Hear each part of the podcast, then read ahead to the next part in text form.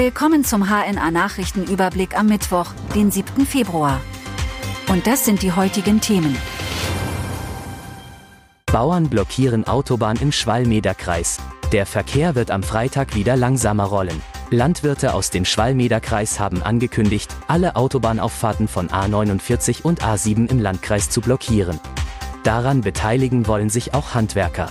Da sich der Protest auf den Schwalmederkreis begrenzt, wurde der Landkreis vom RP in Kassel zur Versammlungsbehörde erklärt. VW in Baunatal weltweit vorne bei Einsatz von Wasserstoff.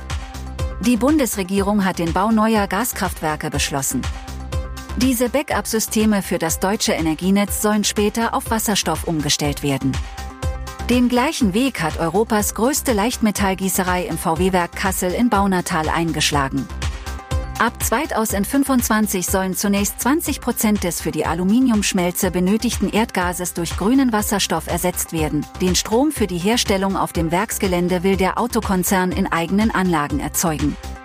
Nach VW-Einschätzung ein weltweit bislang einzigartiges Projekt mit Vorbildcharakter auch für andere Industriezweige. Bündnis gegen Rechts wegen Volksverhetzung angezeigt. Gegen das Aktionsbündnis Bund Stadt Braun im Werra-Meißner-Kreis wurde jetzt Strafantrag wegen Volksverhetzung und Verwendung verfassungsfeindlicher Symbole bei der Staatsanwaltschaft Kassel gestellt. Es geht um eine Zeichnung, die einen Landwirt als Marionette an einem Hakenkreuz darstellt. Die Zeichnung hatte das Aktionsbündnis gegen Rechts einen Tag vor den bundesweiten Bauernprotesten auf seiner Facebook-Seite veröffentlicht. Gestellt hat den Strafantrag der Rechtsanwalt Harald Ermel. Er ist Rechtsbeistand des Kreisbauernverbandes Hersfeld-Rotenburg. Ersatzspielstätte für Kasseler Staatstheater steht fest.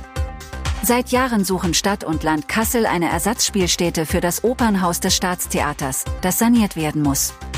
Nun ist klar, ab Herbst 2025 sollen Opern und andere Aufführungen auf dem Gelände der ehemaligen Jägerkaserne in Wehlheiden, im bislang unbebauten Innenbereich am Areal zwischen Frankfurter und Ludwig-Mohn-Straße, stattfinden.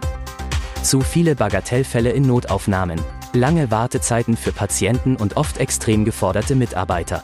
Das ist die Situation in den Notaufnahmen der Krankenhäuser. So auch in Göttingen. Bundesgesundheitsminister Karl Lauterbach will die Notfallmedizin neu aufstellen. Passieren muss etwas, denn stetig mehr Patienten kommen. Allein in Göttingen haben bis zu 30 Prozent der Patienten, die täglich in die zentrale Notaufnahme der Universitätsmedizin kommen, Bagatellerkrankungen, die dort nicht hingehören.